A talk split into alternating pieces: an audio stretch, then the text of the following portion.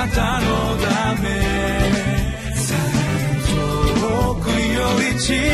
く。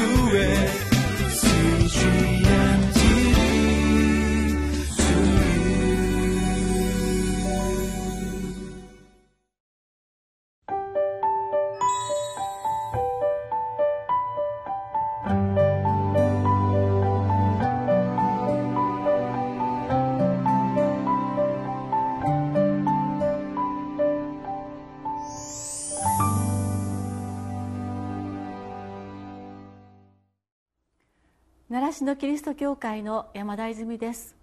今日は2017年1月19日木曜日。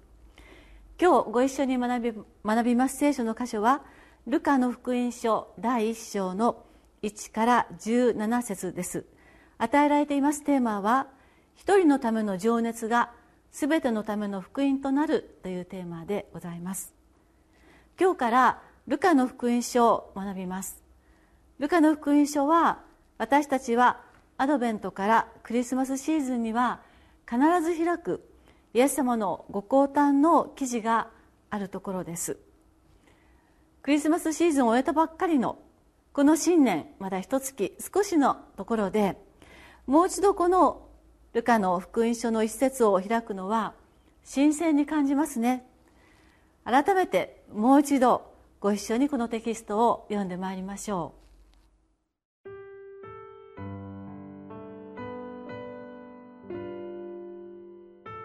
ルカの福音書一章。一節から十七節。私たちの間ですでに確信されている出来事については、初めからの目撃者で、御言葉に仕えるものとなった人々が、私たちに伝えたその通りを、多くの人が記事にまとめて書き上げようと、すでに試みておりますので、私もすべてのことを初めから綿密に調べておりますから、あなたのために順序を立てて書いて差し上げるのが良いと思います。尊敬するテオピロ殿。それによってすでに教えを受けられた事柄が正確な事実であることをよくわかっていただきたいと存じます。ユダヤの王ヘロデの時にアビアの国の者でザカリアという祭司がいた。彼の妻はアロンの子孫で名をエリザベツと言った。二人とも神の見前に正しく、主のすべての戒めと定めを落ち度なく踏み行っていた。エリザベツは不妊の女だったので、彼らには子がなく、二人とももう年をとっていた。さてザカリアは自分の組が当番で、神の見前に祭司の務めをしていたが、祭司職の習慣によってくじを引いたところ、主の神殿に入って香を焚くことになった。彼が香を焚く間、大勢の民は皆外で祈っていた。ところが、主の使いが彼に現れて、講談の右に立った。これを見たザカリアは不安を覚え、恐怖に襲われたが、見つかいは彼に言った。怖がることはない、ザカリア。あなたの願いが聞かれたのです。あなたの妻エリザベツは男の子を産みます。名をヨハネとつけなさい。その子はあなたにとって喜びとなり、楽しみとなり、多くの人もその誕生を喜びます。彼は主の見前に優れたものとなるからです。彼は葡萄酒も強い酒も飲まず、まだ母の体内にある時から精霊に満たされ、そしてイスラエルの多くの子らを彼らの神である主に立ち返らせます。彼こそエリアの霊と力で主の前触れをし、父たちの心を子供たちに向けさせ、逆らう者を偽人の心に立ち戻らせ、こうして整えられた民を主のために用意するのです。ルカの福音書はルカが書いたと私たちはそのように教えられますこのルカの福音書と次の次の書のなります「使徒の働き」という書はこちらもルカが書いたと言われています。ルカの福音書が第一巻に相当し使徒の働きはその続きという関係だと言われます。あるいはルカと使徒の働きを合わせてこの2つ合わせてが一つなんだとも言われたりします。このルカの福音書と使徒の働きの書を書いたルカについてなんですけれども彼のことは新約聖書の中に3回出てきます。1回目はコロサイ書4章14節。2つ目はテモテの第2の4章の11節。そして3つ目がピレモンの24節のこの3箇所に彼のことが出てきます。でこの3箇所は全部ですねパウロの手紙としてはパウロの最後の頃晩年の頃にあたるものなんですね。ですからあルカっていう人はパウロの晩年の頃もう本当に終わりの頃に福音のために一緒に働いた人なんだなということが分かります。そしてこの最初のところを開いてみますと「愛する医者ルカ」とパウロは彼を呼んでいますからああルカはお医者さんだったんだなということも分かります。今日お読みしましたあテキストの中でルカっていう人の人柄がとてもよくわかるところがあります。そこを読んでみます。3節です。私もすべてのことを初めから綿密に調べておりますからあなた方のために順序を立てて書いて差し上げるのが良いと思います。尊敬するテオピロ殿でここにルカは私もすべてのことを初めから綿密に調べておりますからとこういう一句が何気なく書いてあるんですけれどもこれはすごいことだなと私は改めて驚きます。すべてのことを私は綿密に調べていますからあなたに順序立てて書いてあげられますって私言えるかなと思うとちょっと、えー、できないかもと不安に思います。ぼんやりと何気なく聖書を読んでいたり習慣的に教会に行っていてあまり印象の残らない礼拝を持ってしまっていたりあるいはタタタタタッと決まり文句の祈りをいつもの言葉通り紋切り紋切り通りで祈っている祈りだったりということがあるならば私たちは改めてこのルカの「私は全てのことを初めから綿密に調べていますというこの眼差しとこの志で聖書に向かっているイエス様に向かっているルカから学びたいと思うんです。私が少し前に教えていただきました伝道するコースの学びの中に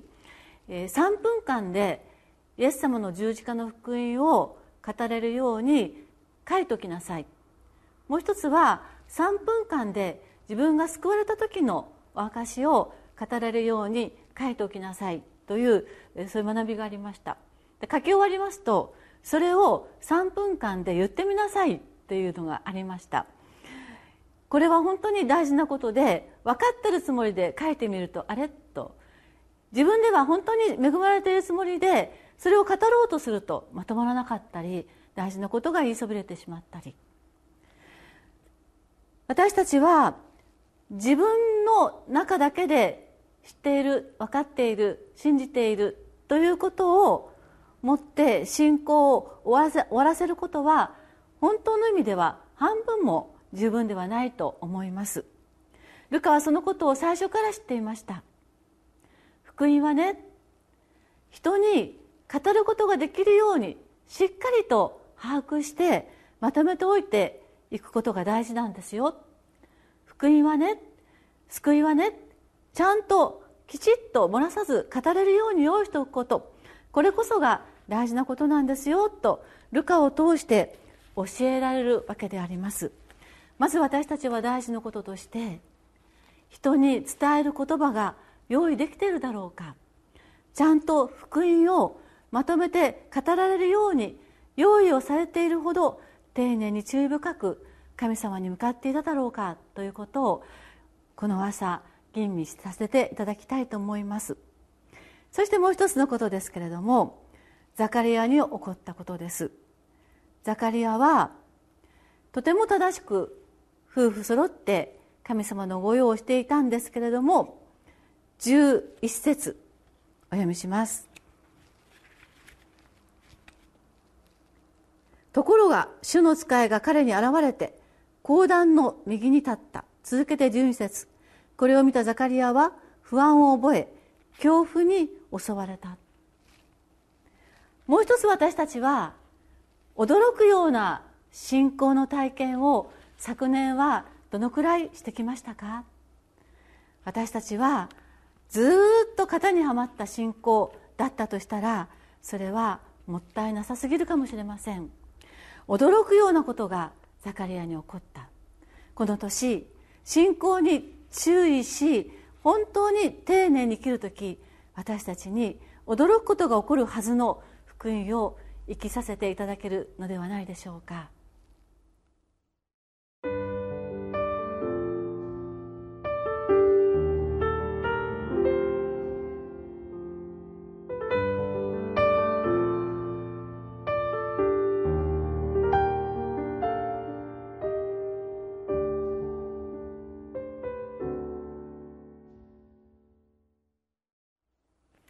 皆様はまだお読みでないかもしれませんけれども今日与えられているテキストの、えー、御言葉の最後のところに「父を信じて落胆しない子供という117ページのお証があります。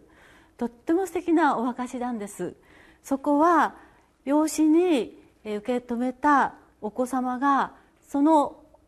与えられたお父さんとお母さんに本当に心を開くのに3年以上かかったっていう証がここに記されています。私たちが神様の出来事を語りまたそのことを伝える時それが届くにそんなに簡単なことではないかもしれません。しかし私たちはいつでも注意深く用意されたそして整えられた福音を携えて飽きることなくまた、えー、失望してしまうことなく何年かかってでもこの福音を届けるっていうことを大事に祈りながら今日もルカのように熱い眼差しを持って福音に教えられて生かされたいと思います。お祈りいたします。天の神様今までの私たちの信仰の在り方がどうだっただろうかとルカを通してまたザカリアを通して問われることを思います。ぼんやりだったりいつものようにだったりしたとするならばその信仰は眠った状態であるかもしれません。信仰はもっともっと人に驚きを与えまた語ってやまないほどの多くのエネルギーを持った力あるもの熱い愛のあるものであります。私たちの信仰を目を覚まさせてくださり熱い思いを持って自分に与えた信仰を本当に大事に養い見つめそしてまたそれを届けることに今日も私たちを使っていただけますように神様の恵みの中に置いてください。イエス様の名前によってお祈りいたします。アーメン。あなたのため遠くより近くへ